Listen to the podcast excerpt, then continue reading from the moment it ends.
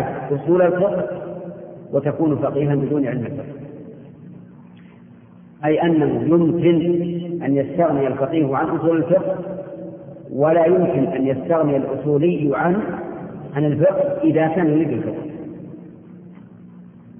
ولهذا اختلف العلماء علماء الأصول هل الأولى لطالب العلم أن يبدأ بأصول الفقه لابتناء الفقه عليها أو بالفقه لدعاء الحاجة إليه حيث إن الإنسان يحتاجه في عمله في عباداته ومعاملاته قبل أن يتقن أصول الفقه والثاني هو هو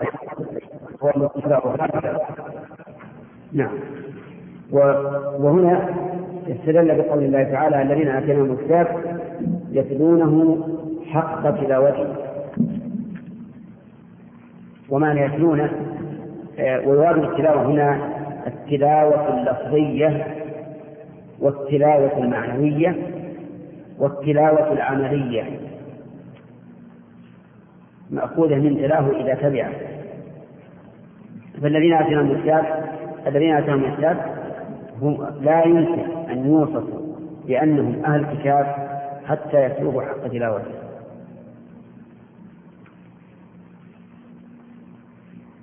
طيب يقول في علم الحديث بين علمي الدراية الرواية والدراية.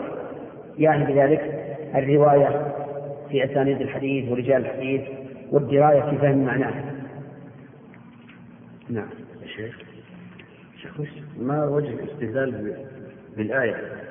والآية ليس هذا معناه ولا ولم يتم بعد لا وجه الاستدلال إنه لا يمكن أن تتلو القرآن حق تلاوته حتى تعرف الأدوات التي يمكنك أن ان تعرف القرآن بها. ما معنى يا شيخ؟ أولئك يؤمنون به. كيف؟ كما إجمال الآية نعم أولئك يؤمنون به. نعم هذا مبني على التفسير الذي ذكرنا. أن تلاوته لفظا ومعنى وعمل إيه؟ يعني كلها من يعني من مطابقة لكن جزء منها يفهم منه لابد أن يكون عندك أدوات تستمع في الفن الذي تريده لكن يا شيخ الذين أوتوا الكتاب. نعم. الذين قبلنا وهذه وهذه الذين آتيناهم الكتاب يتلون حق تلاوته. نعم. هل الذين أوتوا الكتاب من قبلنا كلهم يتلون حق تلاوته؟ لا هذا عام. لنا ولغيره لكن نحن والحمد لله أورثنا الله الكتاب. ثم أورثنا الكتاب الذين اصطفينا؟ محمد شراف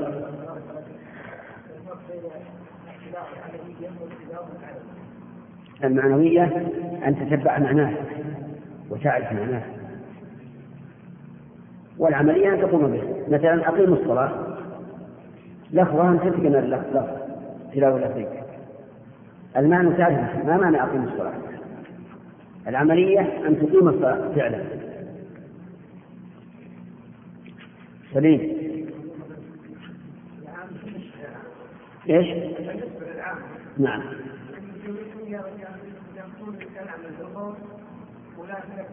ولا يكون لا ينطق آية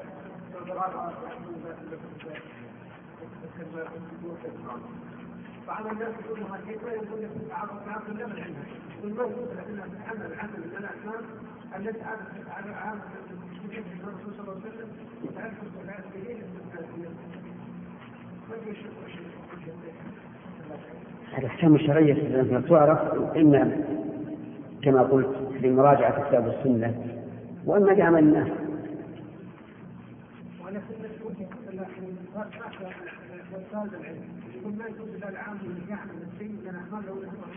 لا لا ما هو صحيح. هذا اسألوا على الذكر إن كنتم لا تعلمون. والمراد بسؤاله والمقصود من سؤاله العمل بقوله. الفصل السادس التحلي بالعمل الأمر الرابع والأربعون من علامات العلم النافع. تساءل مع نفسك عن حظك من علامات العلم النافع وهي أولا العمل به ثانيا كراهية التزكية والمدح والتكبر على الخلق ثالثا تكاثر تكاثر تواضعك كلما تكاثر تواضعك كلما ازددت علما. رابعا الهرب من حب الترأس والشهرة والدنيا. خامسا هجر دعوى العلم. سادسا إساءة الظن بالنفس وإحسانه بالناس تنزها عن الوقوع بهم. هذه من علامات العلم النافع. أولا العمل به. وهذا بعد الإيمان. أن تؤمن بما علمت ثم تعمل. إذ لا يمكن عمل إلا بإيمان. فإن لم يوفق الإنسان لذلك بأن كان يعلم الأشياء ولكن لا يعمل بها. فعلمه غير نافع. لكن هل هو ضار؟ أو لا نافع ولا ضار؟ بل هو ضار. لأن النبي صلى الله عليه وعلى آله وسلم قال القرآن حجة لك أو عليك. ولم يقل لا لك ولا عليك فالعلم إما نافع أو ضار. والثاني يقول كراهية كراهية التزكية والمدح والتكبر على الخلق. وهذه ثلاثة بعض الناس فيزكي نفسه ويرى أن ما قاله هو الصواب وأن غيره إذا خالفه فهو مخطئ وما أشبه ذلك. كذلك حب المدح تجده يسأل وش قالوا بي لما تحدث عنه؟ وإذا قالوا إنهم مدحوك انتفخ وزاد انتفاخ حتى يعجز جلده عن تحمل البدن كذلك التكبر على الخلق. بعض الناس والعياذ بالله إذا آتاه الله علما تكبر. الغني بالمال ربما يتكبر. ولهذا جعل النبي صلى الله عليه وسلم العائل المستكبر من الذين لا ينظر لا يسلمون الله يوم القيامة ولا ينظر إليهم ولا يزكيهم ولهم عذاب عليم لأنه ليس عنده مال يوجب الكبرياء. لكن العالم لا ينبغي أن يكون كالغني. كلما ازداد علما ازداد تكبرا. بل ينبغي العكس. كلما ازداد علما ازداد تواضعا لأن من العلوم التي يقرأها أخلاق أخلاق النبي صلى الله عليه وعلى آله وسلم وأخلاقه كلها تواضع للحق وتواضع للخلق لكن على كل حال إذا تعارض التواضع للخلق آه، أو أو للحق أيهما يقدم؟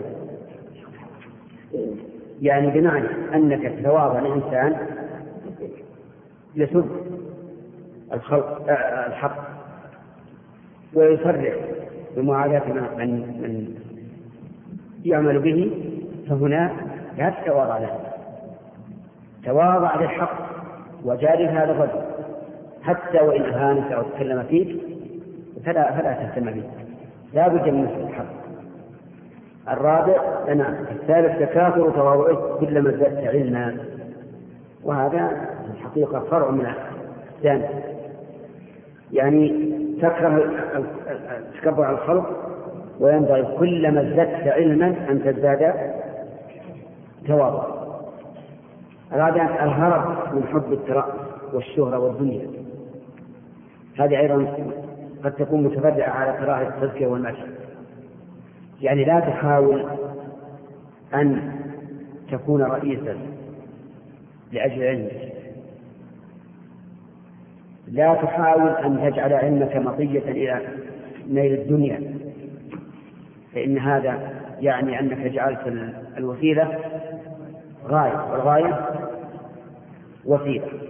ولكن هل يعني ذلك لو أنك كنت تجادل شخصا لإثبات الحق هل ينبغي أن تعتبر نفسك فوقه أو دونه؟ فاهمين؟ الإنسان يجادله أنا أريد إثبات الحق وهو يريد إثبات الباطل هل الأفضل أن تشعر بأنك دونه أو بأنك فوقه؟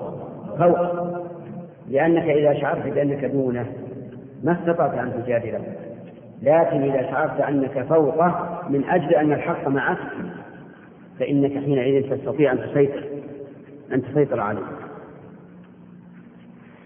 طيب ويقول الرابع الخامس هاجروا دعوى العلم يعني معناها لا يدعي. ألا يقول أنا العالم أنا ابن جلا وطلاع الثنايا متى أضع العمامة؟ تعرفون. كلما كان في مجلس تصدر المجلس وإذا ربع أحد يتكلم قال اسكت أنا أعلم منك. نعم. هذا لا يملك واعلم أن من يدعي العلم فهو جاهل وربما يفشل ويخدى في مكان يحب أن يكون فيه عزيز. الرابع إساءة الظن بالنفس وإحسانه بالناس.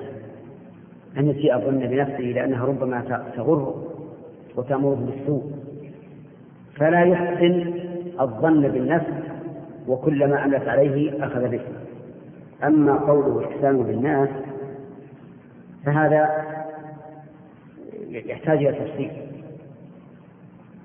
الأصل إحسان الظن بالناس وأنك متى وجدت محملا لكلام غيرك محملا حسنا فاحمله عليه ولا تسيء الظن. لكن إذا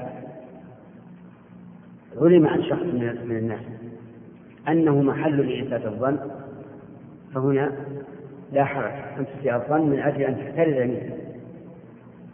لأنك لو أحسنت الظن به لأصبت إليه كل ما في صدرك. ولكن ليس الأمر كذلك.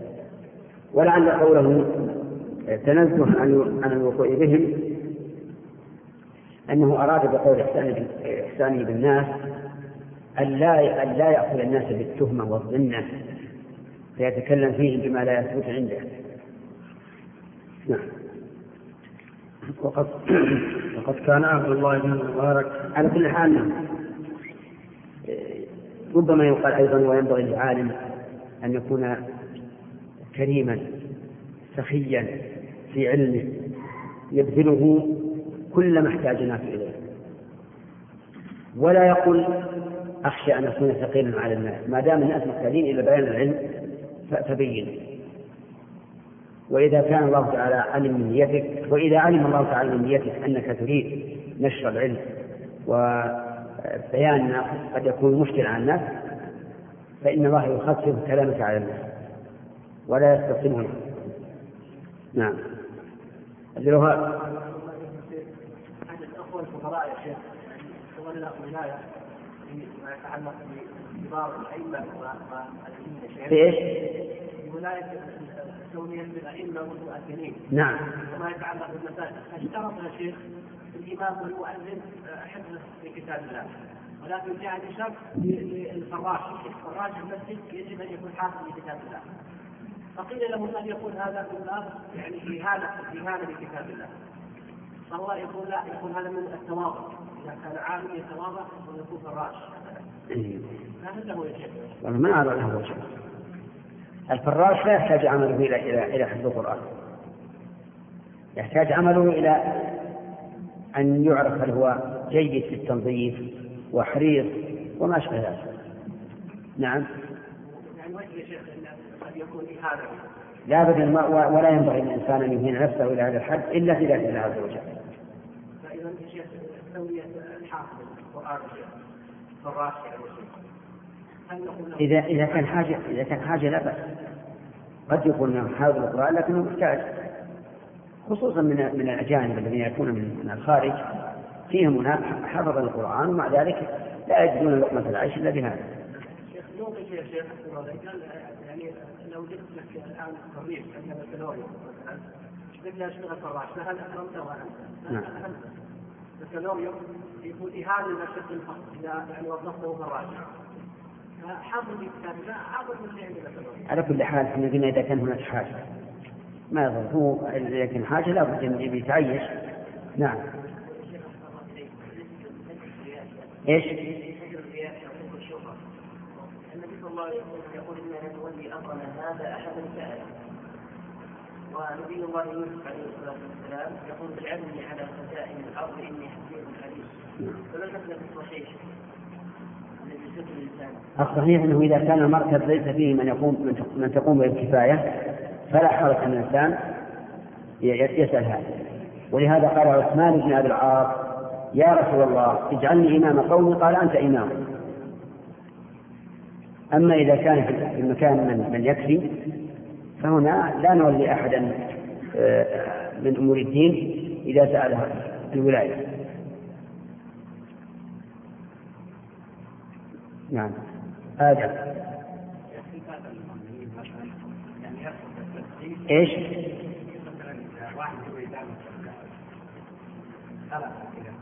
واحد بايش؟ يعني ما يعني بيجيب مسجل. إيش؟ ما يرضى يعني معلم اي معلم يقول لا تكتبون كلام اي ماذا تقولون في هذه المسألة؟ لو قال المعلم لا لا تكتب كلام نعم هل له الحق؟ لعل يكون عنده ظروف الظاهر إنه حق إذا قال لا تجوز له لأنه ربما يزل في كلمة. وتثبت في هذا الشريط فيضل الناس بها معروف للناس يعني رجل عنده علم وكذا وهو ينزل بالنسبة يعني الشهره أو يعني ثواب شو هذا؟ يعني رجل عنده علم اي نعم. طيب. لكن يقول لا لا تسجلوا الكلام. هو على كل حال الآن السؤال ذو شقين هل هل ينبغي للعالم أو المعلم أن يقول لا تسجلوا هذه واحدة. وهل إذا قال لا تسجلوا يجب أن يطاع؟ أما الأول فنقول إنه لا ينبغي للعالم أن يمنع من تسجيل العلم. لأن هذا قد معناه إنه انحصار انحصار العلم. انحصار العلم. والذي ينبغي للإنسان أن يجعل علمه واسعا يتبعون الناس به أما الثاني فليس له الحق إذا قال لا تسجلوا عني ليس له الحق أن نسجل عنه ثلاثة نعم. ثلاثة إيش؟ الثواب إيش؟ ربما انقص التواضع وربما انقص يخشى ان يغضب لأن ما عنده الثقة بنفسه. نعم. وقد كان عبد الله بن المبارك إذا ذكر أخلاق من سلف ينشد لا تعرضن بذكرنا مع ذكرهم لا تعرضن بذكرنا مع ذكرهم. فتح نعم. فتح العين. اي فتح العين. لا تعرضن المالك يقول ومع ما إيش؟ ومع مع فيها قليل. لكن ما ينكسر ما ينكسر لا تعرضن بذكرنا مع ذكرهم. ليس الصحيح إذا مشى كالمقعد. الله صحيح. الأمر الخامس والأربعون زكاة العلم. أدي زكاة العلم طابعا بالحق أمارا بالمعروف نهاء عن المنكر.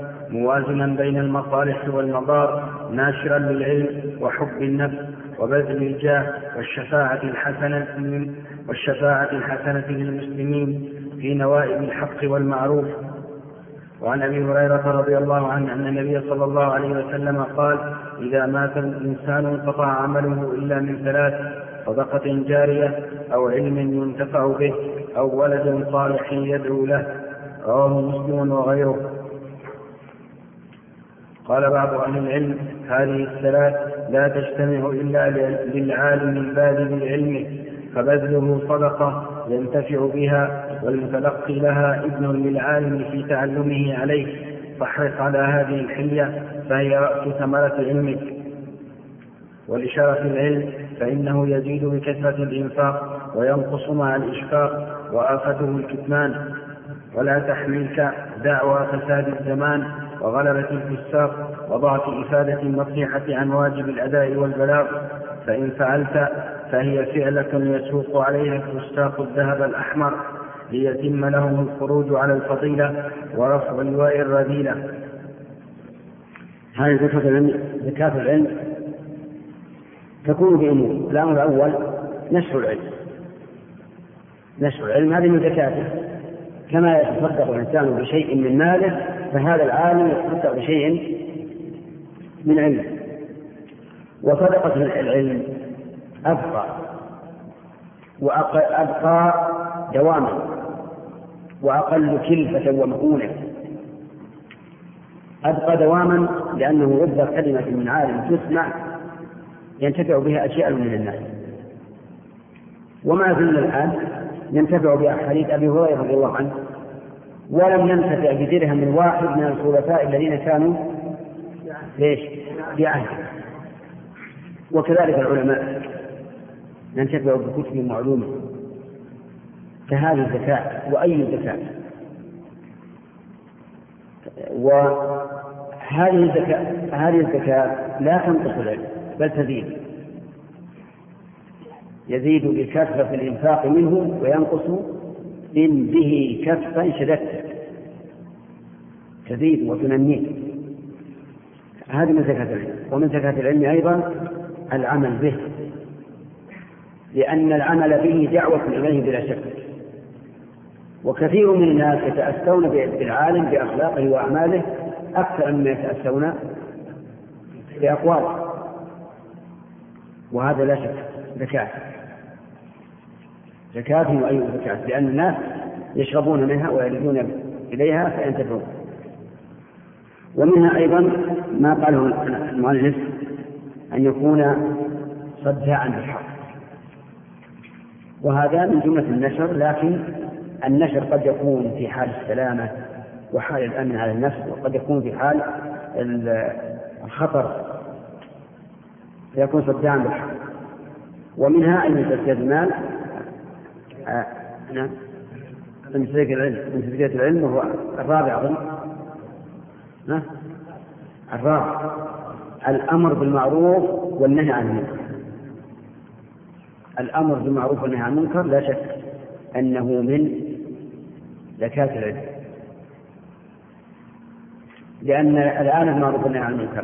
عارف للمعروف وعارف للمنكر ثم قائم بما يجب علينا. هذه المعرفة وهو الأمر بالمعروف والنهي عن المنكر. انتهى؟ ويأتي شيخ بقية الكلام عليه بسم الله الرحمن الرحيم. الحمد لله رب العالمين وصلى الله وسلم على نبينا محمد وعلى آله وصحبه أجمعين. قال الشيخ بكر بن عبد الله أبو زيد في كتابه حلية طالب العلم. الأمر السادس والأربعون عزه العلماء. التحلي بعزة العلماء صيانة العلم وتعظيمه وحماية جناب عزه وشرفه وبقدر ما تبذل السابق ما في من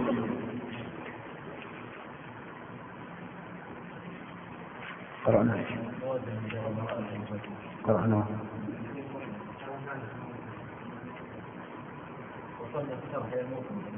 نعم. أظن وصلنا إلى الإرشاد العلم كان يريد ذكر النفاق ها؟ ها؟ إيه.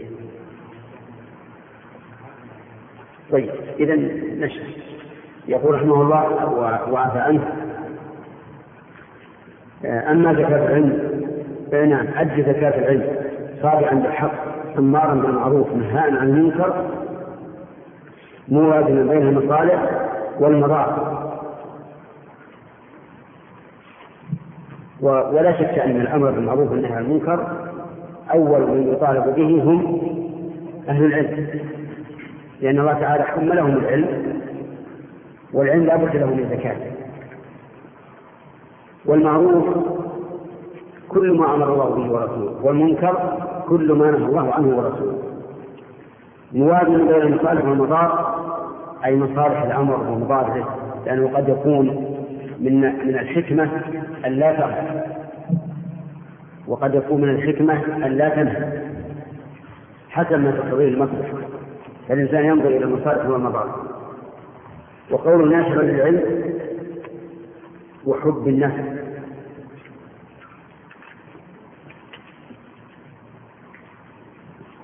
يعني تنشر العلم. بكل وسيلة للنشر.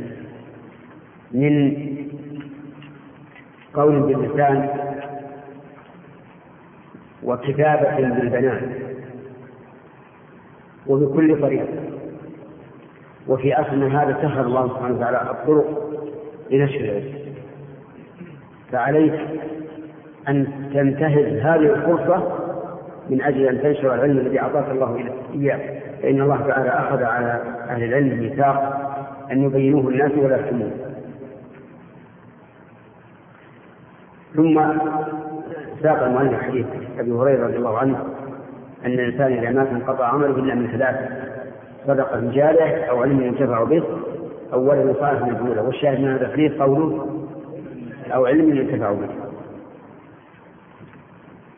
نعم قال بعض أهل العلم. قال بعض أهل العلم هذه الثلاث لا تجتمع إلا للعالم البادئ لعلمه فبذله صدقة ينتفع بها والمتلقي لها إذن للعالم في تعلمه عليه. فاحرص على هذه الحلية. هذا أقول قصور الصواب خلاف ذلك. أن المراد بالصدقة الجارية صدقة المال. وأما صدقة العلم فذكرها بعد قول بعد بقوله أو علم ينتفع به. وأولا قال أيضا المراد بالولد ولد النسب لا ولد التحريف فحمل الحديث على أن المراد بذلك العالم يعلم فيقول صدقة ويبقى علمه بعد موته فينتفع به. ويكون طلابه أبناء له فهذا لا شك أنه تقصير في في تفسير الحديث. والصواب أن الحديث دل على ثلاثة أجناس من من مما ينتفع به الإنسان بعد موته وهي الصدقة الجارية المستمرة يعني لأن الصدقة إما جارية وإما مؤقتة. فإذا أعطيت فقيرا يشتري طعاما فهذه صدقة لكنها مؤقتة. وإذا حفرت بئرا ينتفع به المسلمون بالشرب فهذه صدقة جارية. نعم. فاحرص على هذه الحلية فهي رأس ثمرة علمك ولشرف العلم فإنه يزيد بكثرة الإنفاق وينقص مع الإشفاق وآفته الكتمان. الأولى أن يقال ولبركة العلم. ولبركة العلم. فإن هذا أنسب بكونه يزيد بكثرة الإنفاق. فما وجه زيادته؟ وجه زيادته أن الإنسان إذا علم إذا علم الناس مكث علمه في قلبه واستقر وإذا غفل نسي.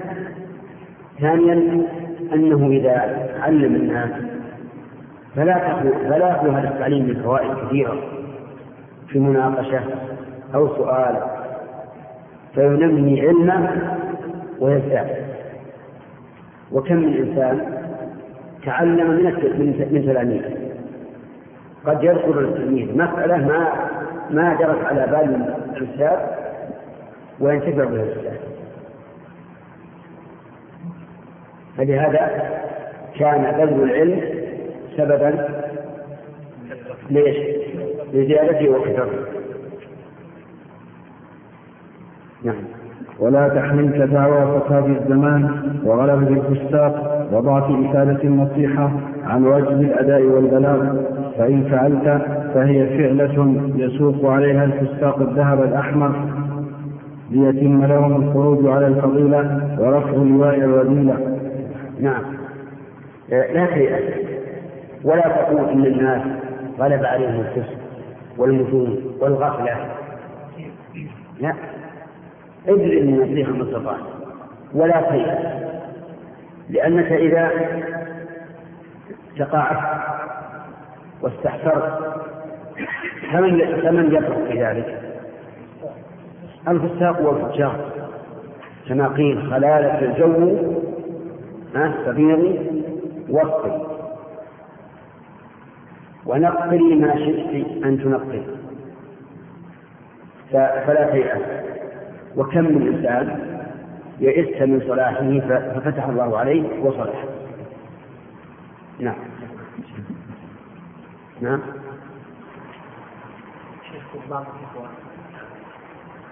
ينشرون العلم عن طريق الاشرطه وعن طريق الكتب.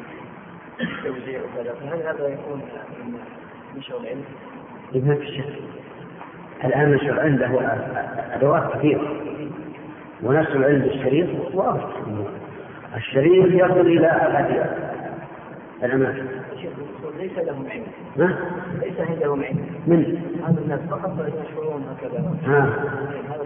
نعم هم يأتيهم أجر. الرسول أخبر بأن الخازن له أجر صاحب المال إذا تصدق. وكذلك المرأة تصدق من بيت زوجها لها أجر. والعلم من باب أولى. قالوها عليك يا شيخ رابط المعروف يا شيخ بعض البلاد التي حولنا يا شيخ يعني حدثت فيها فتن بسبب تولي بعض الشباب من طلبة العلم معروف فواجهتهم يعني قوانين القديمة في بلادهم الواقع ان أن هؤلاء الشباب لم يوازنوا بين المصالح والمضار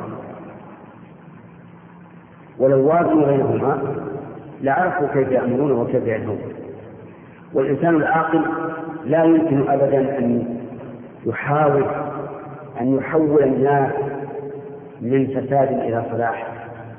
بين عشية وضحاها هذا غير ممكن وهو ليس من سنة الله سبحانه وتعالى. بل الناس يصلحون شيئا فشيئا. سنة الأمة مضى عليها حوالي قرن من الزمن وهي ترفع تحت نور الاستعمار وتحكم بغير كتاب الله وسنة رسوله. يقال لها أصلحي هذا في بين عشية وضحاها هذا غير ممكن. لكن يؤخذ الإصلاح شيئا شيئا فشيئا. ولهذا نحن نعتب على أولئك القوم الذين يريدون من الناس أن يصلحوا بين عشرين وضحاها هذا غير ممكن. والشواهد على هذا من سنن الله كثيرة ومن الواقع أيضا. من الواقع لو أراد الإنسان مثلا أن يغير أن يغير قانونا إلى ما هو أصلح وأقرب إلى الشرع ساروا عليه. فالأمور تحتاج إلى تأني وإلى حل المشاكل شيئا فشيئا. نعم. نعم.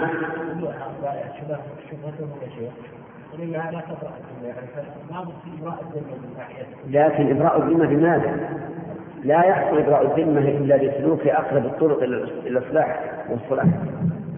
ما هو بأسف الناس وأن وأن يكونوا على الحق في أول وهلة. هذا ليس من باب الإسلام نعم. بعض طلبة الرجال الإخوان إذا أراد مثلا أن يجلس مع بعض الإخوان يتناقشون بعض المسائل فهذا من حق الرئاسة فهل صاحب التخلي عن مثل هذا إلى أن تتمكن علميا بعد ذلك من بعض والله على كل حال إذا كان الإنسان غير متمكن في العلم فنعم يقال له انتظر. لا تصور نفسك قبل أن تكون سيدا وأما إذا كان أهلا لهذا فإنه لا لا يهتم بمثل هذا هذا التحقيق بل يقول بالحق ثم أعلم أن الإنسان قد يبدع في مسألة واحدة يجتهد فيها ويحررها ويكون عالما بها. إيه. الأمر السادس والأربعون عزة العلماء التحلي بعزة العلماء صيانة العلم وتعظيمه وحماية جناب عزه شرفه وشرفه. وبقدر ما تبذله في هذا يكون الكسب يكون الكسب منه ومن العمل به. وبقدر ما تهدره يكون الفوز. ولا حول ولا قوة إلا بالله العزيز الحكيم. وعليه فاحذر أن يتمندل أن يتمندل بك الكبراء أو يمتطيك السفهاء فتلاين في فتوى أو قضاء أو بحث أو خطاب.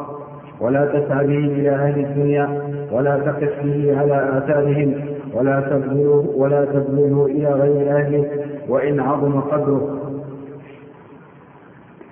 هذا فيه شيء صواب وشيء فيه نظر. صيانة العلم وتعظيمه وحماية جنابه لا شك أنه عز وشرف فإن الإنسان إذا كان علمه عن الكناءة وعن استقبال العلم في أيدي الناس وعن بذل نفسه فهو أشرف له وأعلم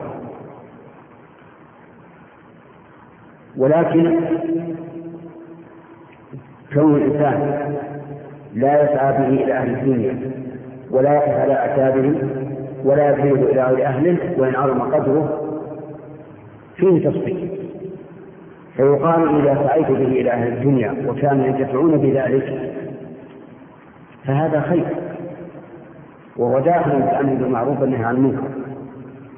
أما إذا كانوا يقفون من هذا العالم الذي دخل عليهم وجعل يحدثهم موقف الساخر المتملك فهنا لا ينبغي أن يهدي العلم إلى هؤلاء.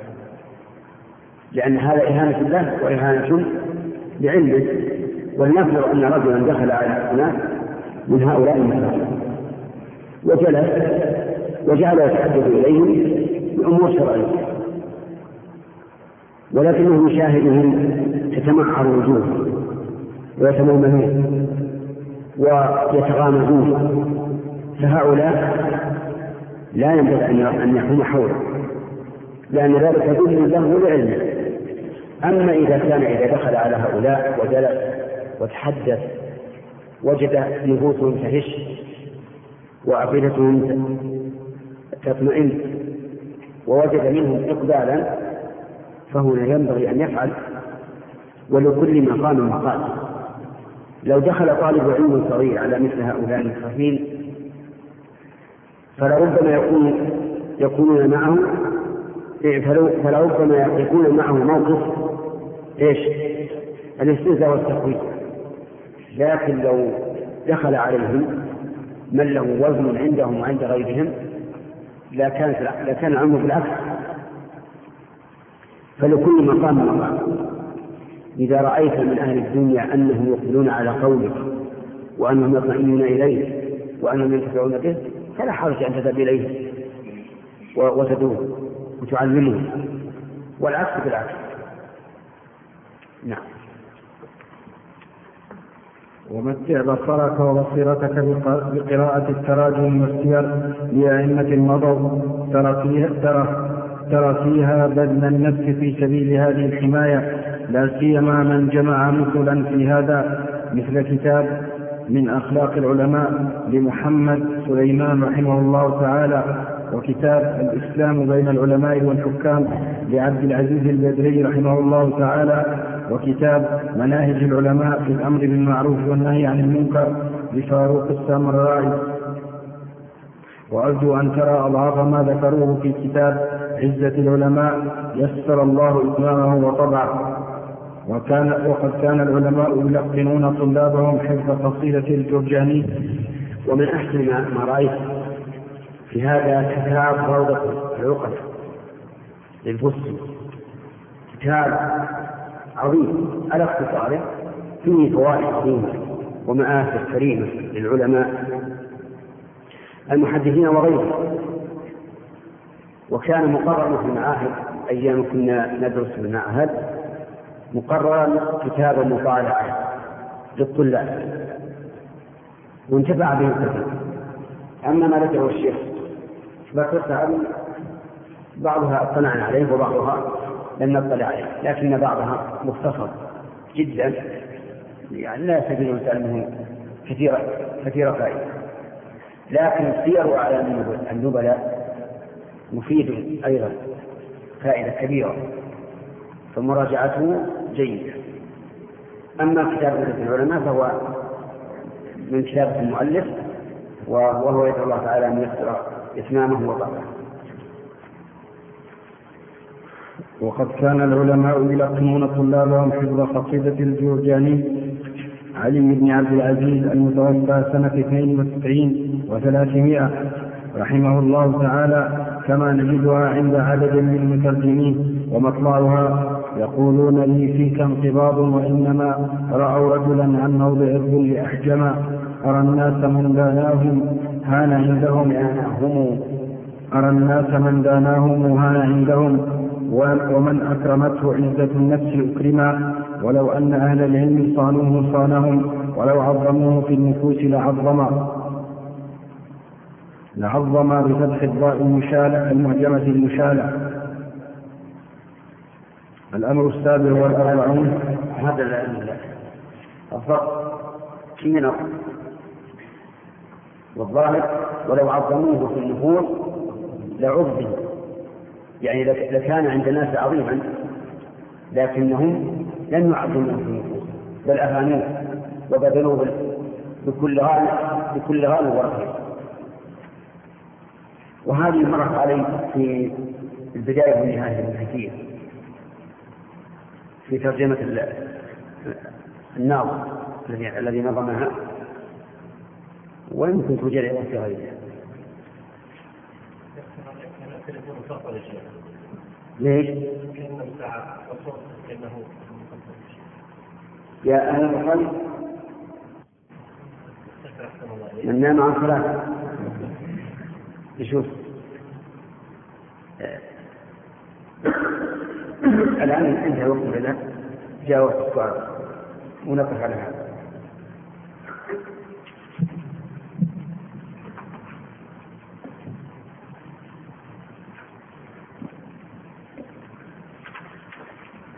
ممكن توجه لفظ العظمة.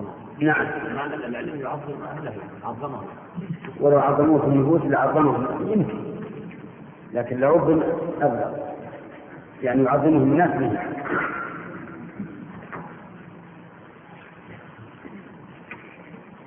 نعم الرحمن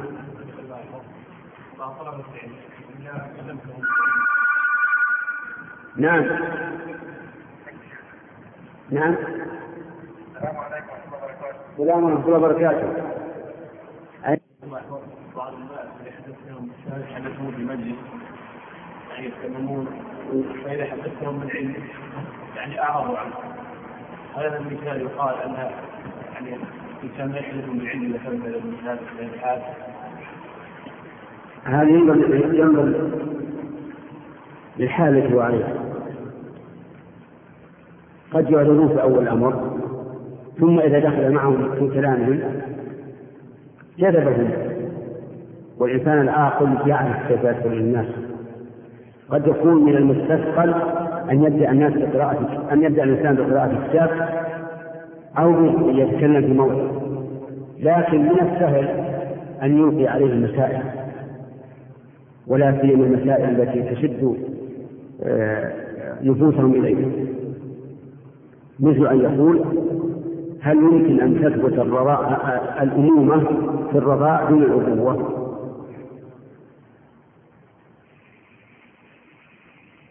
أو بالعكس مثلا هل يمكن أن يكون في صلاة واحدة ست تشهدات؟ نعم. هل يمكن أن تبطل صلاة الإنسان بمرور بمرور السيارة؟ وأمثال هذا. والناس كما تعرف يحبون الغرائب.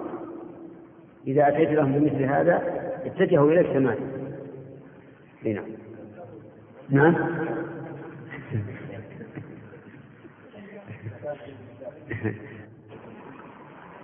المسألة الثانية ست شهودات في صلاة واحدة. المغرب إذا أتت المسبوق منها آه، ركعة واحدة ودخل مع الإمام بعد ركوعه في الركعة الثانية. نعم. ففيه التشهد الأول في الإمام وهو لا يحسب له. والتشهد الثاني للإمام والإمام سهى سهوا محل سجوده بعد السلام. على القول بأنه يتبع الإمام في هذا فتبع الإمام وتشهد. سجود السهو نعم مع إمام ثم سلم مع إمامه وهو نافع سلم نافع. ثم قام ليقضي فجلس في أول ركعة للتشهد الأول. هذا خمسة أربعة نعم. وجلس للتشهد الأخير الخامس. ثم سجد للسهو بعد السلام لأنه سلم قبل السلام. فهذا هو السادس. ولا يتصور هذا إلا في المغرب. يعني لا يتصور في الظهر ولا في العصر ولا في العشاء. والثالثة؟ نعم. مرور سيارة. هذا إنسان متيمم وقد بعث من يأتي لهم بالماء. فدخل في الصلاة على أنه متيمم. وإذا بالسيارة تمر وفي وفيها قيض الماء. فيبطل تيممه ثم تبطل صلاته. صارت المسألة بمحل يا عبد الرحمن. أهل البحرين أعطنا أسئلة. بسم الله الرحمن الرحيم. قال الشيخ بكر بن عبد الله أبو زيد في كتابه حلية طالب العلم. الأمر السابع والأربعون صيانة العلم. إن بلغت منصبا فتذكر أن حبل الوقت إليه طلبك للعلم فبفضل الله ثم بسبب علمك بلغت ما بلغت من ولاية في التعليم أو الفتيا أو القضاء وهكذا. فأعطوا العلم قدره وحظه من العمل به وإنزاله منزلته. وإنزاله منزلته. واحذر يستقيم فأعطوا العلم إنزاله يقول لا يستقيم التفكير غلط واحذر مسلك من لا يرجون لله وقارا الذين يجعلون الذين يجعلون الأساس حفظ المنصب فيطوون ألسنتهم عن قول الحق ويحملهم حب الولاية على المجاراة. فالزم رحمك الله المحافظة على قيمتك بحفظ دينك وعلمك وشرف نفسك بحكمة ودراية وحسن سياسة احفظ الله يحفظ احفظ الله في الرخاء يحفظك في الشدة. وإن أصبحنا أراد بهذا الحديث فليس هذا الأصح الحديث احفظ الله يحفظك. احفظ الله تجده تجاهك والجملة الثانية تعرف إلى الله في الرخاء يعرفك في الشدة. هذا الحديث. آه، يريد بهذا الأدب. يريد أن الإنسان يكون علما فلا يجعله مبتذلا بل يجعله محترما معظما فلا يميل في جانب من لا يريد الحق بل يبقى طودا شامخا ثابتا.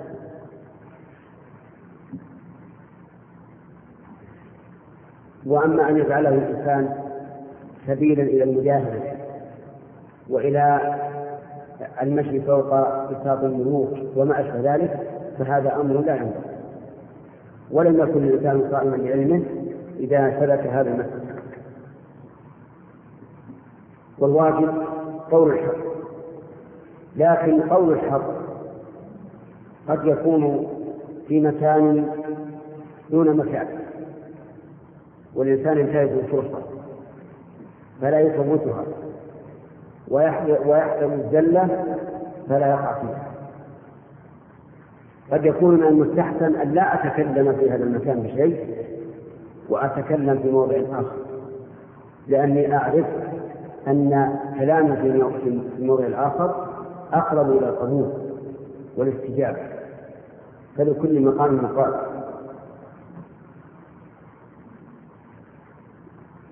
ولهذا يقول بحكمة ودراية وحسن سياسة.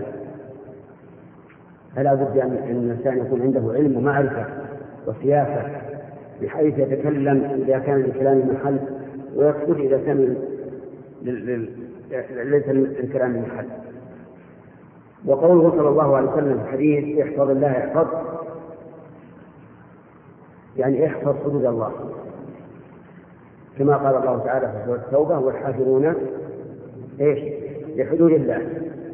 فلا ينتهكون بفعل محرم ولا يضيعونها بترك واجب. وقول احفظ يعني في دينه وفي دنياه وفي أهله وماله.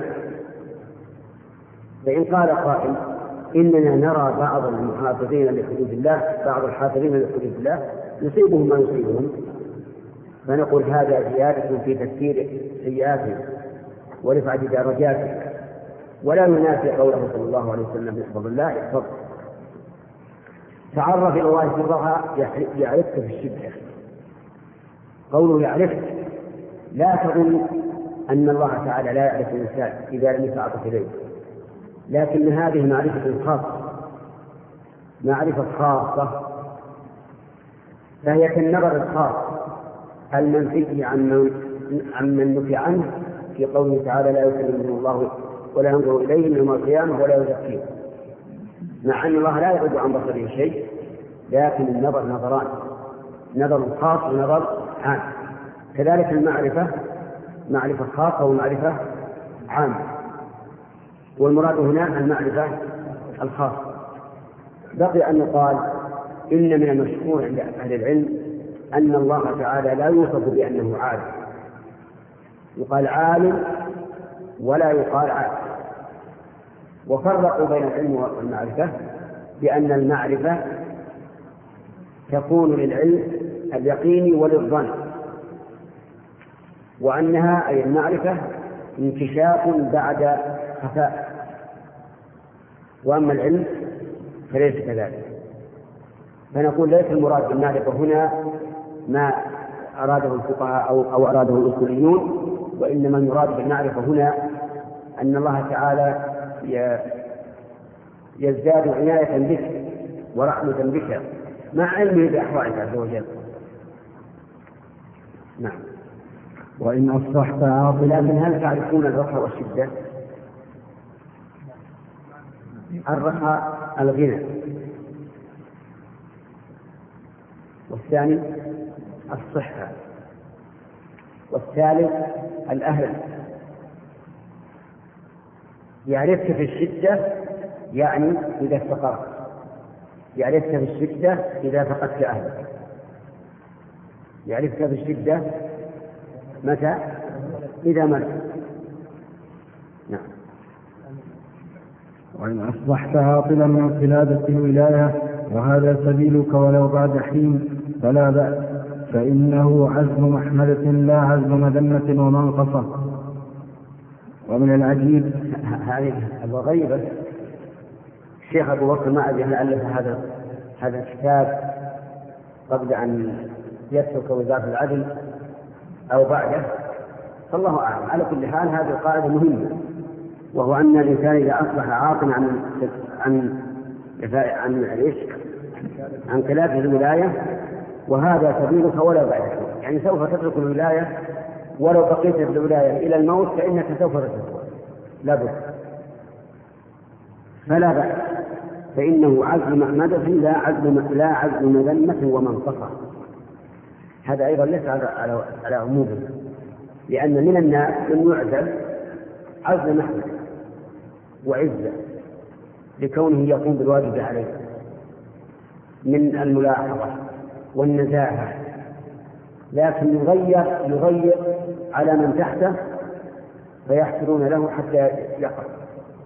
وهذا كثير مع الأسف ومن الناس من يحمى من يعزل لأنه تبين أنه ليس أهلا للولاية فهل هذا العزل عزل محمد أو مذمة؟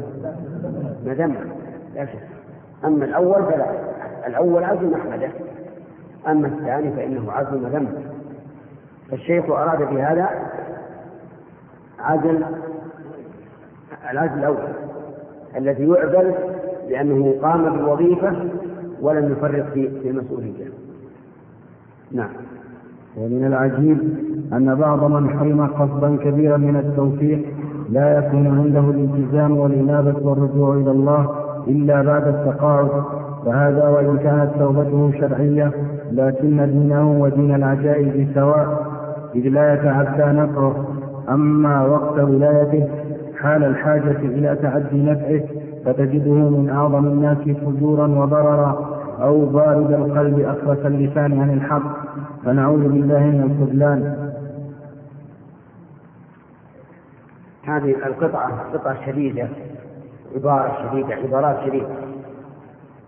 نعم من من العجيب أن بعض الناس إذا عفوا عن الولاية وترك المسؤولية ازداد إنابة إلى الله عز وجل لأنه إن عزل في حال يحمد عليها لجأ إلى الله وعرف أنه لا يغنيه أحد عن الله عز وجل وعرف افتقاره إلى ربه سبحانه وتعالى فصلحت حاله وإن كان انفصاله لغير ذلك فإنه ربما يمن الله عليه بالتوبة لتفرغه وعدم تحمله المسؤولية. فيعود إلى الله سبحانه وتعالى. وأما قول أما وقت ولايته حال الحادث إلى تعدي نفسه فتجده من أعظم الناس فجورا أو ضررا هذا موجود لا شك لكنه ليس كثيرا في الناس والحمد لله. لكن من الناس من يكون متهاونا في أداء وظيفته فإذا تركها رجع إلى الله عز وجل. شيخ. نعم.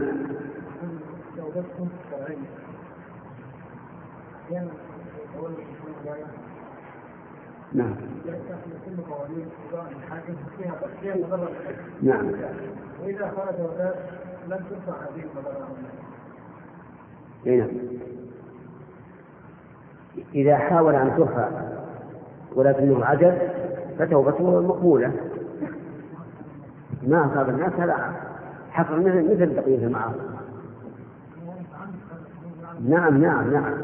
حتى أليس كافرا؟ إذا شرع قانونا ليس مخالف لشريعة الله والكافر تقبل تقبل توبته. نعم. إيش هذا الكلام؟ رابطه بحلية طالب العلم؟ أيهم؟ هذا الكلام الذي قرأنا أخيرا. والكتاب حلية لطالب العلم. الضعي عن التقاعد بس؟ نعم. يعني هو يريد التقاعد تقاعد طلبة العلم. الذي يحال من من طلبة العلم إلى التقاعد هذا المراد. ولهذا لو قلت لكم هذه هذه القطعة فيها شدة وفيها غلظة. قد لا تقع من طالب العلم. بسبب الفجور والضرر. نعم. الأمر الثامن والأربعون المداراة للمداهنة. المداهنة خلق منحط. أما المداراة فلا لكن لا تفرق بينهما. فتحملك المداهنة على حضار النفاق مجاهرة. فتحملك المداهنة إلى حضار النفاق مجاهرة. والمداهنة هي التي تمس دينك. لكن لابد أن نعرف ما, ما الفرق بين المداراة والمداهنة المداهنة أن يرضى الإنسان بما عليه قبيله. كأنه يقول لكم دينكم ولي يدين ويترك. وأما المداراة فهو أن أن يعزم بقلبه على الإنكار عليه لكنه يداريه فيتألفه تارة ويؤجل الكلام معه تارة أخرى. وهكذا حتى تتحقق المصلحة. الفرق بين بين المداهنة والمداراة أن المداراة يراد بها الإصلاح. لكن على وجه الحكمة والتدرج في الأمور.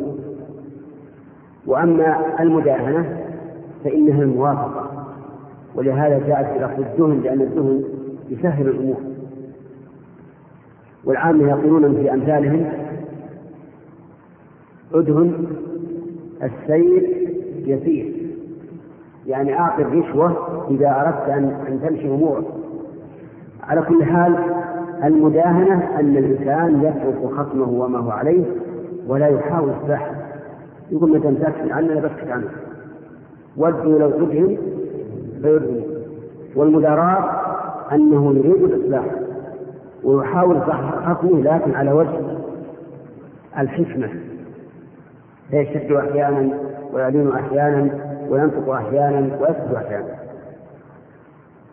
نعم. الأمر التاسع والأربعون الغرام. طيب وما ما المطلوب من طالب العلم؟ الثاني أو المداراة والمداهنة المداراة نعم. الأمر التاسع والأربعون الغرام بالكتب شرف العلم معلوم. لعموم نفعه وشدة الحاجة إليه كحاجة البدن إلى الأنفاس وظهور النقص بقدر نقصه بقدر بقدر. وظهور النقص بقدر نقصه بقدر. وظهور النقص بقدر نقصه وحصول اللذة والسرور بقدر تحصيله ولهذا اشتد غرام الطلاب بالطلب والغرام بجمع الكتب مع الانتفاع ولهم أخبار في هذا تطول وفيه مقيدات في خبر الكتاب يسر الله إتمامه وطبعه. وعليه فاحرز الأصول من الكتب وعليه فأحرز الأصول من الكتب. واعلم أنه لا يغني منها كتاب عن كتاب ولا تحشر مكتبتك وتشوش على فكرك. بالكتب الغثائية لا سيما كتب المبتدعة فإن لا سيما كتب المبتدعة فإنها سم ناقع يقول الكتب احتواؤها وجمعها أيضا مما ينبغي لطالب العلم أن يهتم به ولكن يبدأ بالأهم فالأهم يبدأ بالأهم فالأهم. فإذا كان الإنسان قريب ذات اليد فليس من الخير ولا من الحكمة أن يشتري كتبا كثيرة يلزم نفسه بغرامة بمثل. فإن هذا من سوء التفضل ولذلك لم يأمر النبي صلى الله عليه وعلى آله وسلم الرجل الذي أراد أن يزوجه ولم يجد شيئا لم يأمره أن أن يقترض ويستدين. وعندنا هنا في بلادنا والحمد لله إذا لم يمكنك أن تشتري من مالك فيمكنك أن تستعير من أي مكتب ثانيا احرص على كتب الأمهات الأصول دون المؤلفات الحديثة لأن بعض المؤلفين حديثا ليس عنده العلم الراسخ ولهذا إذا قرأت كتاب ما كتب تجد أنه طبع. قد ينقل الشيء بلفظه وقد يحرفه إلى عبارة طويلة لكنها غثاء فعليك بالأمهات عليك بالأصل. ككتب السلف فإنها خير وأبرق بكثير من كتب الخلف ثالثا احذر أن تضم مكتبتك الكتب التي ليس فيها خير. لا أقول التي ليس فيها ضرر. بل أقول التي ليس فيها خير. نعم. لا أقول التي فيها ضرر بل أقول التي ليس فيها خير. لأن الكتب تنقسم إلى ثلاثة أقسام خير وشر ولا خير ولا شر. فاحرص أن تكون مكتبة خالية من الكتب التي ليس فيها خير أو التي فيها شر. هناك كتب يقال يعني يقال إنها كتب أدب لكنها تقطع الوقت وتقتله في غير فائده هناك كتب ظاهرة ذات أفكار معينة ومنح معين أيضا هذه لا تحسب المكتبة سواء كان ذلك في المنهج أو كان ذلك في العقيدة. وتخصيص الشيخ هذه المسألة بكتب المبتدعة المبتدعة أراد به ضرب المثل. وإلا فكل كتب تضر في العقيدة ككتب المبتدعة أو في المنهج كالكتب الثورية. هذه أيضا لا تضر لا لا تدخل المكتبة لأنها ضرر. ومن المعلوم أن الكتب غذاء غذاء بالروح كالطعام والشراب البدن. فإذا تغذيت بمثل هذه الكتب صار عليك ضرر عظيم واتجهت اتجاها آخر خلاف ما ينبغي لطالب العلم وينبغي أيضا العناية بالكتب يمكن يذكر الشيخ نعم. نعم عبد الوهاب. تحريفات متاخره الآن في عبارات المؤلفين المتقدمين يا شيخ ما الضابط يا شيخ في اختصار الكتب مثلا؟ يعني نعم طالع لنا كتب كثيره اختصار مثلا آه، كتب الامهات نعم كذلك تقسيمها مثلا صحيح وضعيف وغيره تصرف في مؤلفات المتقدمين أي نعم ما هو الضابط يا شيخ؟ الضابط إيش؟ يا شيخ يعني هل يجوز يتصرف في كتاب المتقدم شيخ الإسلام في شخص يقول يصار لكتاب أما أما من اختصرها لنفسه وكتب كما يقول رؤوس أقلام عنده في مذكرة فهذا لا لأجل أن تسأل أن يسهل عليه الرجوع إلى إلى الأصل. وأما من تصرف وحدث منها ما لا يراه مفيدا فربما يكون غيره يراه مفيدا. وهذا هو الواقع في بعض في بعض المختصرات التي بدأ بعض الناس في الآونة الأخيرة يختصرونها لكن إذا صرح بأنه إنما ينقل المهم المهم فقط فهذا أهون. سليم.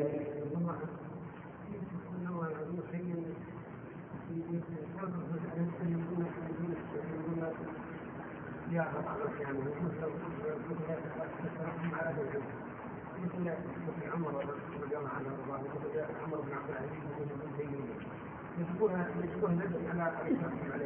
نعم.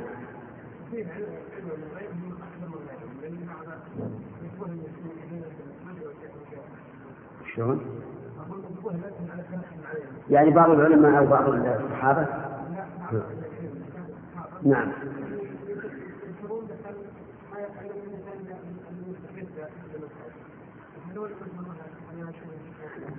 هذا من نعمة الله عليهم. الذين إذا ذكروا دعا الناس لهم هذه من نعمة الله. وهذه أيضا تدل على شدة محبة الإنسان لهذا الشخص. شرف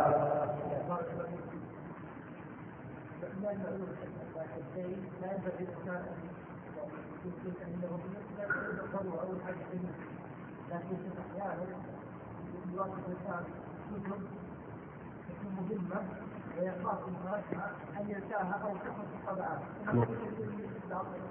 نعم.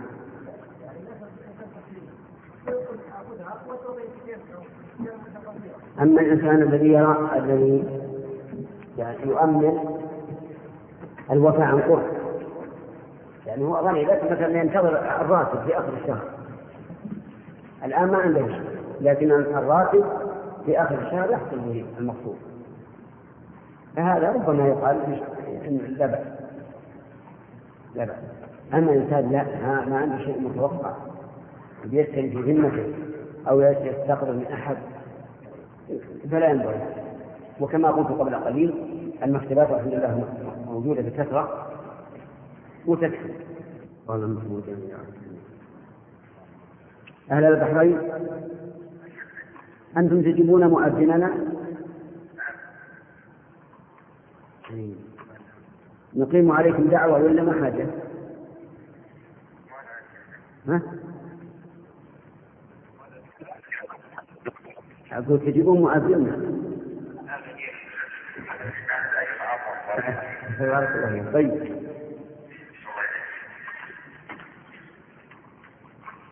هذه من آيات الله. أن إيجاد مؤذن مسجد في عنيزة بتصيب في البحرين. سبحان الله. يقترح علينا بعض الأخوة أن في الإجازة أن ندرس أو نقرأ الأربعين النووية. وقال إنه لم يسبق لكم شرح لها نعم. فماذا تقولون في هذا الرأي؟ بسم الله الرحمن الرحيم. قال الشيخ أبو عبد الله بكر بن عبد الله أبو زيد في كتابه شرية طالب العلم. قوام مكتبتك. الرقم. الرقم خمسون. قوام مكتبتك. عليك بالكتب المنسوبة على طريقة الاستدلال والتفقه في علم الأحكام والغوص على أسرار المسائل. ومن أجلها كتب الشيخين. شيخ الإسلام ابن تيمية رحمه الله. شيخ الإسلام ابن تيمية رحمه الله تعالى وتلميذه ابن قيم الجوزية رحمه الله تعالى. وعلى الجادة في ذلك من قبل ومن بعد كتب الحافظ بن عبد البر رحمه الله تعالى وأجل كتبه التمهيد. الحافظ بن قدامة رحمه الله تعالى وأرأس كتبه المغني. الحافظ ابن الذهبي رحمه الله تعالى. الحافظ ابن كثير رحمه الله تعالى الحافظ ابن رجب رحمه الله تعالى الحافظ ابن حجر رحمه الله تعالى الحافظ الشوكاني رحمه الله تعالى الإمام محمد بن عبد الوهاب رحمه الله تعالى كتب علماء الدعوة ومن أجمعها الدر الدرر الثنية العلامة الصنعاني رحمه الله تعالى لا سيما كتابه النافع سبل السلام. العلامة صديق صديق حسن خان القنودي رحمه الله تعالى العلامة محمد الأمين الشنقيطي رحمه الله تعالى لا سيما كتابه أضواء البيان. نعم هذا أيضا المهم أن يختار الإنسان لمكتبته ومراجعه الكتب الأصيلة القديمة لأن غالب كتب المتأخرين غالبها قليلة المعاني كثيرة المباني تقرأ صفحة كاملة يمكن أن تلخصها بسطر أو سطرين مع التعاريف والمطاب والتغريزات في بعض الكلمات التي لا تفهم إلا بعد القراءة لكن كتب السلف تجدها سهلة هينة لينة رصينة. لا تجد كلمة واحدة ليس لها معنى. عليك بالكتب ثم استعرض المؤلف بكتب معينة منها. نعم يقول نعم ثم وصف هذه قال المنسوج على طريقة الاستدلال والتفقه في علم الأحكام. وهذا خير ما يقول طالب العلم. أن تكون المسائل مقرونة بالدلائل. والدلائل إما نصوص وإما علل. والعلل مستنبطة من النصوص. لكن قد لا تكون لا قد لا يكون النص في هذه المسألة بعينها لكن يشملها يشملها العلة. تشمله العلة. واعلم إنه لا يوجد حكم من احكام الله عز وجل إلا وله علة. قاعدة عامة. كذا عبد الله. لا يوجد حكم من أحكام الله إلا وله عله لأن الله تعالى قال ذلكم حكم الله يحكم بينكم. اتل الآية. والله عليم حكيم. فما من حكم إلا وله حكم لكن من الأحكام ما نعلم العلة ونعلم أن لها أكثر أن لها أكثر من علة. وبعضها يخفى علينا ولكننا وإن خفي علينا العلة الخاصة لا تخفى علينا العلة العامة وهي التعبد لله عز وجل. فإن كمال التعبد لله أن تعبده عز وجل بما أمر سواء علمت الحكمة أم لم تعلم. وهذا أبلغ في الانقياد أن ينقاد الشخص لعمل لا يعرف حكمته وإنما يقوم به بمجرد التعبد والتذلل لله وقوله بلسان المقال والحال سمعنا وأطعنا. هذه العلة تكفي. لو قال قائل مثلا ما هي العلة في نقل الوضوء في أكل لحم الإبل؟ يقول إن فتح لنا وفهمناها وهي علة خاصة مثلا فهذا مطلوب. وإلا عندنا علة العامة وهي التعبد لله تعالى بما أمر. وكفى بها علة. رمي جمرات. لماذا نرمي هذه الجمرات؟ حصى في مكان نتعبد به.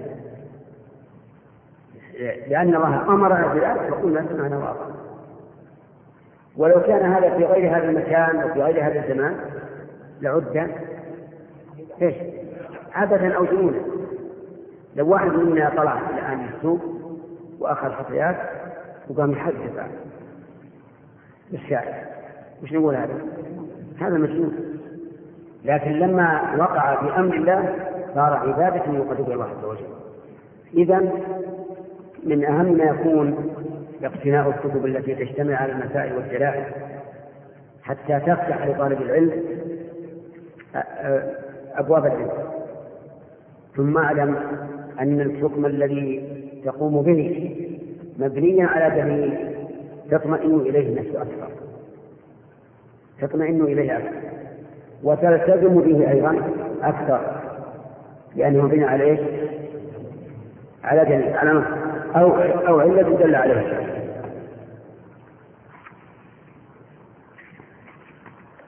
الحادي والخمسون دقيقة. نعم. ثم ذكر أمثلة من أجلها كتب الشيخين شيخ الإسلام ابن تيمية وتلميذه ابن القيم رحمه الله. وقد حث شيخنا عبد الرحمن بن سعدي رحمه الله على اقتناء كتب هذين العالمين الجليلين. ومن المعلوم أن كتب ابن القيم أسهل وأسلس. لأن ابن تيمية رحمه الله ابن تيمية رحمه الله كانت عباراته قوية لغزارة علمه. وقوة عارضته. وابن القيم رأى بيتا معمورا فكان منه الرياسة والتحسين. ولسنا نريد بذلك أن نقول إن ابن القيم نسخة من ابن تيمية. أبدا ابن القيم حر. إذا رأى أن شيخه خالف ما يراه صوابا تكلم. لما ذكر وجوب قصد الحج العمرة. وأن ابن عباس رضي الله عنهما يرى أنه يجب على من لم يسبق الهدي إذا أحرم بحج أو بقران أن يفسخه إلى عمرة. وكان شيخ الإسلام يرى أن الوجوب خاص بالصحابة. قال وأنا إلى قوله أميل مني إلى قول شيخنا فصرح بالمخالفة. فهو رحمه الله مستقل حر الفكر.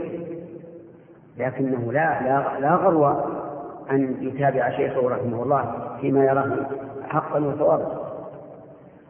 ولا شك أنك إذا تأملت غالب اختيارات الإسلام وجدت أنها هي الصواب.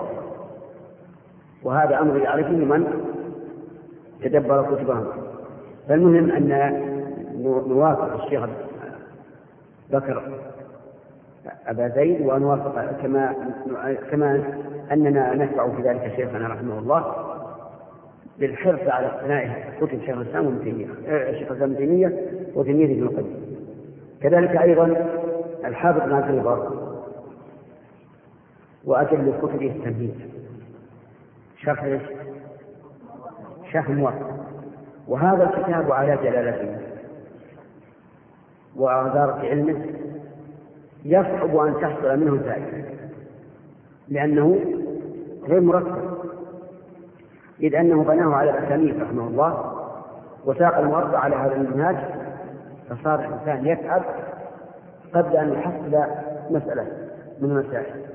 ونرجو الله تعالى أن يسر بعض شبابنا من طلبة العلم إلى ترتيب سواء ترتيبا كاملا بتغيير الكتاب أصلا أو ترتيبا بالفهارس وأظن ترتيبه بالفهارس سيكون سهلا. يأخذ الإنسان مثلا أوراقا ويسجل فيها. يسجل فيها مثلا ما يتعلق بكتاب الطهارة على حدة ما يتعلق بكتاب الصلاة على حدة حتى تجتمع ثم بعد ذلك يضم بعضها إلى بعض. ولو فعل الإنسان ذلك لكان خدم هذا الكتاب خدمة عظيمة وخدم الناس الذين يريدون الانتفاع به. وكذلك أيضا الثاني يقول الحافظ بن قدامة رحمه الله. أنا لا إلى الآن لم أسمع أحدا وصف ابن قدامة بأنه حافظ. لكنه لا شك أنه فقيه. لا شك أنه فقيه من أكبر الفقهاء رحمه الله.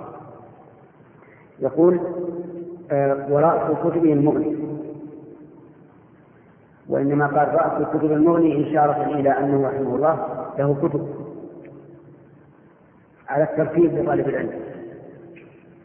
كفى الناس بالكافي وأقنع طالبا بمقنع فقه عن كتاب مطول وأغنى بالمغني الفقهي من كان إيش؟ ما أدري نسيت الشطر. وعمدته من يعتمدها يحصل. هو كتب في الفقه العمدة فيها مسائل ودلائل. للطالب المبتدئ. ثم المقنع للطالب الذي تلقى بعض الشيء. وكان يذكر فيه القولين في مذهب الإمام أحمد. إما الروايتين وإما الوجهين. وإما الاحتمالين لكن بدون ذكر الدليل. ثم إذا ارتفع الإنسان إلى الكافر فيه ذكر القولين أو الاحتمالين أو الوجهين مع ذكر الدليل أو التعليل ثم يرتقي إلى الرأس والقمة وهو المغني الذي يذكر فيه الموفق رحمه الله الخلاف في مذهب أحمد ومع الأئمة الأربعة وغيرهم. ولهذا قالوا ورأس كتبه المغني. إيش؟ اي أرأس نعم هي عندي كذلك الثالث الحافظ ابن الذهبي أو الذهبي؟ الحافظ الذهبي رحمه الله. ولم ولم يذكر شيئا من كتبه. حافظ كثير وله الأحكام في شرح البخاري رحمه الله. إذا نحكي الإسم. الحافظ بن رجب. وله كتب كثيرة في الحديث وكذلك في الفقه. ومن أحسن ما اطلعنا عليه القواعد الفقهية. حتى إن بعض العلماء قال إن هذه القواعد الفقهية ليست لابن رجب. لأنها أكبر من مستواه ولكن الصحيح أنها له قد اشتهرت وتناقلها الناس وفضل الله يؤتي من يشاء. لكنها أعني القواعد الفقهية لطالب العلم الذي يريد التبحر في الفقه من من أحسن ما, ما رأيت. لأن مبنية على التعليم وعلى المناقشة وفيها فوائد كثيرة. وهي طبعا غير مرتبة لكن في الطبعات آه، رتبت على أبواب الفقه في في الفهارس نعم. الحافظ بن حجر رحمه الله. ولا هجرة بعد الفتح له فتح الباري الذي نعلم من كتبه ولا له كتب أخرى حديثية وربما يكون له كتب فقهية أيضا. الحافظ الشوكاني وله كتب حديثية فقهية. نيل الأوطار جامع بين علم الحديث والفقه. السيل الجرار إيش هو؟ فقه. الإمام محمد بن عبد الوهاب رحمه الله أيضا له كتب متعددة في فنون متعددة. وأكثر ما ألف فيه هو التوحيد بحاجة الناس إلى ذلك. آه، كتب علماء الدعوة ومن ومن أجمعها الدرر الصينية والدرر الصينية آه، كتب كتب بعضها باعتبار المشايع بحيث جمع لكل شيخ ما كتبه أو أجاب عنه أو جاب عليه من أسئلة وجمعت على وجه آخر مرتبة على أبواب الفقه والعقائد. وهي لا شك أنها نافعة جدا. فيها رسائل صغيرة وفيها أجوبة كثيرة نافعة. الحادي عشر العاشر العاشر العلامة الصنعاني. لا سيما كتابه سبل السلام. في شرح بلوغ المرأة فهو جامع بين الحديث والفقه. الحادي عشر العلامة صديق حسن خان رحمه الله تعالى. وله كتب في الفقه وكتب التفسير وتفسيره من أجمع من أجمع التفاسير للأقوال مع اختصاره لكنه مفيد جدا. وكان مشايخنا يوصوننا به أي بتفسير الصديق خان. آه الثاني عشر العلامة محمد الأمين الشنقيطي رحمه الله. لا سيما كتابه أضواء البيان في التفسير. لكنه في الحقيقة جامع بين التفسير والحديث والفقه. ولا سيما حينما تجاوز البقرة وآل عمران والنساء. أما كلامه في البقرة وآل عمران والنساء فهو قليل. لكن فيما بعد ما شاء الله آه، انفجر البحر. وصار يتكلم بكلام قل أن تجده في غيره. نعم. نعم. اي أظن فتح البيان. الظاهر إنه فتح البيان. نعم. نعم.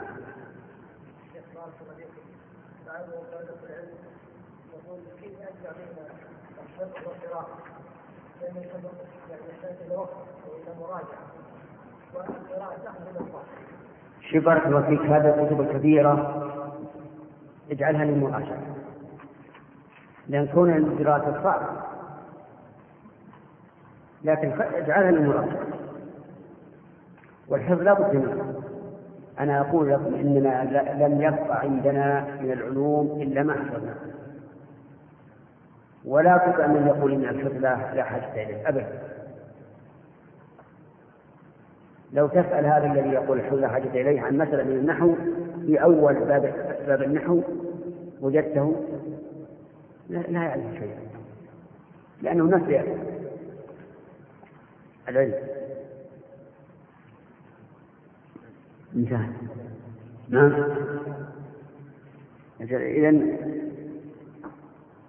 على تعامل مع الكتاب.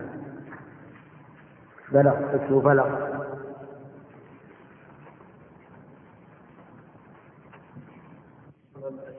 كثيرة مهمة. إيش؟ حرفا كتب كثيرة. نعم. كتب السنة كتب التفسير كتب العقيدة ما ذكر من الأشياء التي على سبيل المثال على سبيل المثال طالب العلم يعرف أهل البحرين. الحمد لله رب العالمين وعلى عبده ورسوله نبينا محمد وعلى آله وصحبه وصحابته أجمعين. قال الشيخ أبو عبد الله بن عبد الله ابو زيد في كتابه حلية طالب العلم الحادي والخمسون التعامل مع الكتاب لا تستفيد من كتاب حتى تعرف اصطلاح مؤلفه وكثيرا ما تكون المقدمة كاشفة عن ذلك تبدأ من الكتاب بقراءة مقدمته. نعم. التعامل مع الكتاب يكون بأمور، الأول معرفة موضوعه. معرفة موضوعه حتى يستفيد الإنسان منه. لأنه يحتاج إلى التخصص.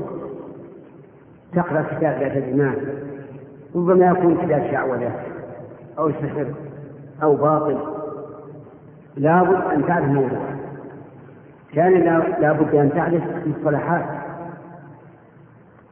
وهذا في الغالب يكون في المقدمة لأن معرفة المصطلحات